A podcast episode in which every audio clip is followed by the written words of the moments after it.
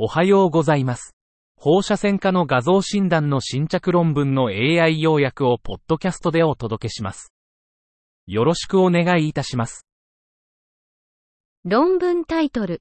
高速キロボルトスイッチングデュアルエネルギー CT を用いた急性腸管虚血診断のための陽度密度マッピング。Iodine density mapping for the diagnosis of acute bowel ischemia using fast KV switching dual energy quart. 目的、急性腸虚血、アビー、診断における補助的要素密度マップと74ケブの仮想単色エネルギー画像、VMI の診断能力評価。方法、2020年10月から2022年8月にアビー疑いで外科手術、12時間以内にデュアルエネルギー CT、デクトを受けた29人の患者31件のデータを解析。結果、補助要素マップ使用時の感度、NPV は4分の3の観察者で減少。第1ラウンド、71.4、92.9%、78.0、94.8%。第2ラウンド、57.1、78.6%、70.1、83.3%。得意度、PPV は増加。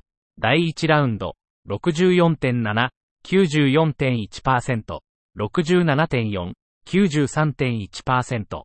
第2ラウンド、88.2、94.1%、73.8、91.1%。結論、補助要素マップ使用によるアビー診断の有意差なし。得意度増加傾向と感度減少傾向が示唆されるが、慎重な検討が必要。論文タイトル。肝硬変患者における強経管的肝内ポートシステムシャント後のサルコペニアと肝性脳症との関連、系統的レビューとメタ解析。Association between sarcopenia and hepatic encephalopathy after transjugular intrahepatic portosystemic shunt in patients with cirrhosis. A systematic review and meta-analysis.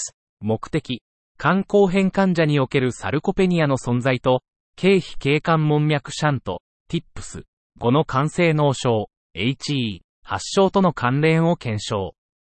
方法、パブメド、エンバス、ウェブオブサイエンスで文献検索し、サルコペニア有無で比較した HE 発症のハザード比、HR と95%信頼区間、CI をメタ分析。